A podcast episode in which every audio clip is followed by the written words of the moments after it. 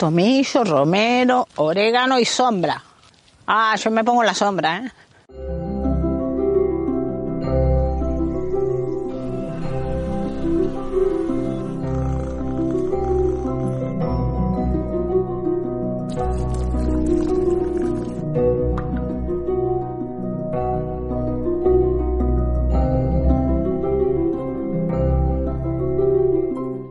Como vamos reciclando la planta año tras año, sí, al final se parece un bonsai. ¿Ves que este tallo es un poco leñoso? En vez de tirar cuando pasa la temporada las plantas, lo que hacemos es sacarla de la maceta, podarle un tercio de raíz, peinarle un poco las raíces y ponerle tierra nueva. Vuelve a la misma maceta, cuidamos el mismo espacio y la misma cantidad de plantas, pero la plantita además la podamos, ¿no? Sigue viviendo. Las que no se vendieron siguen viviendo. Esta es planta del año pasado. Esta es planta de primavera de este año.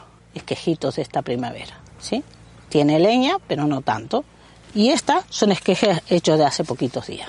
Yo lo que hago es eso, eh, hacer esquejes varios en una maceta, entonces en poquito espacio cuido varias plantas. Cuando enraizan todo, los separo y hago plantitas individuales.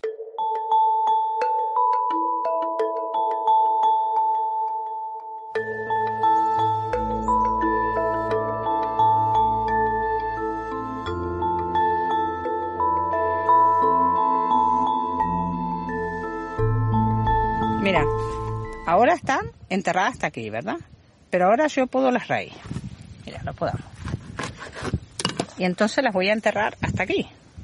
Y echará raíces por ahí, que es lo que ha pasado, por eso ha sucedido esto. Entonces ahora, mira, las separo. Es una sola planta, pero al separarla, todas tienen raíz. ¿Ves? Y ahora yo la entierro hasta aquí echará raíces hasta ahí, por aquí y por aquí, y luego cuando se pare sucederá lo mismo. Y una planta vieja se transforma en una planta nueva. En vez de tirarlas, recuperación de maceta.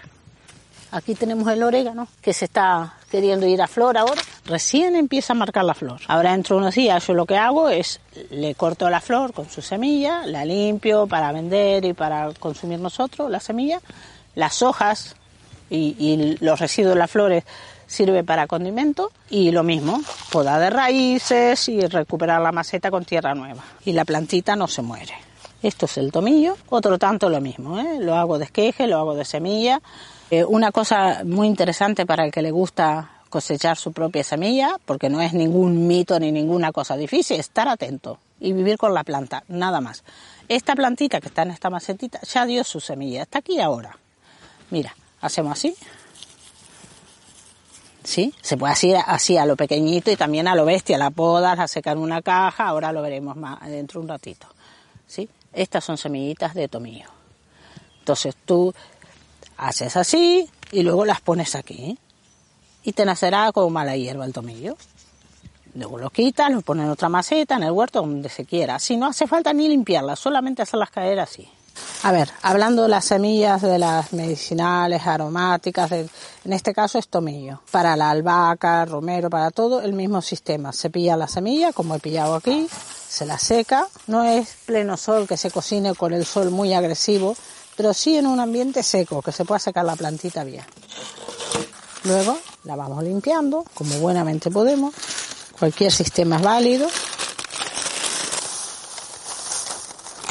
Ahí dice uno, pero ¿y dónde está la semilla del tomillo?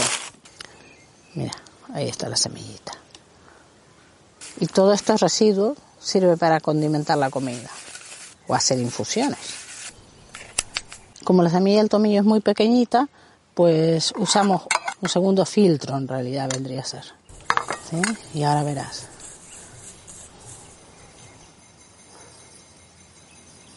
Ahí va saliendo. Y bueno, ahora se lo aventa un poquito. Siempre la semilla es más pesada, entonces cae para abajo y el viento se lleva las, las hojas.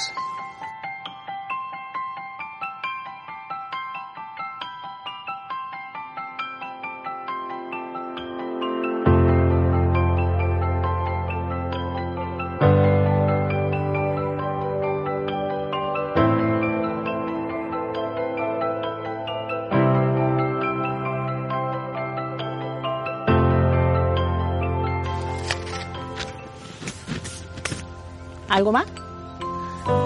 Esta tarde vamos a trabajar en el jardín de los tomillos.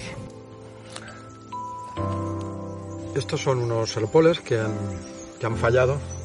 Aquí tenemos la plantación anterior y algunos de ellos no han, no han agarrado bien. Los vamos a volver a plantar en el sitio para crear el jardín de los tomillos.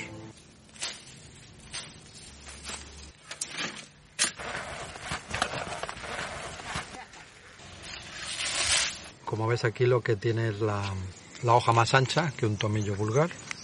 Esto es un serpol eh, citrodora que tiene un, aroma cítrico, un olor cítrico, y este otro es el eh, tapizante, que es un, un, serpol que se va extendiendo como una alfombra y luego tienen los dos una floración rosa muy bonita. Los serpoles concretamente, bueno, todos los serpoles, se usa mucho como para baños, para limpiar la piel y, desintoxicarla. Entonces ya, aparte de ser de un jardín bonito por la floración y porque son tomillos en sí, vamos a tener aquí un, una especie de, de reserva de, un, de medicina, ¿no? de plantas medicinales, que los vamos a usar no solamente para, para bañarnos con infusión de ellas, sino para tomarla. Entonces, como tienen aromas cítricos, es muy agradable. Para cuando hagan visitas y esto, pues van a poder reconocer y tocar todos los tomillos.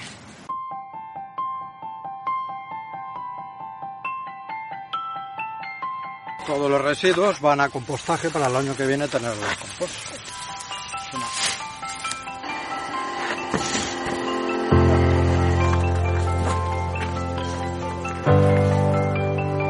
Los residuos de hoy es el humus de mañana. Después de un compostaje de casi un año, 8 o 9 meses, y pasado por una criba, tenemos ya toda esta materia orgánica que nos la ha dado este residuo. No quemamos nada.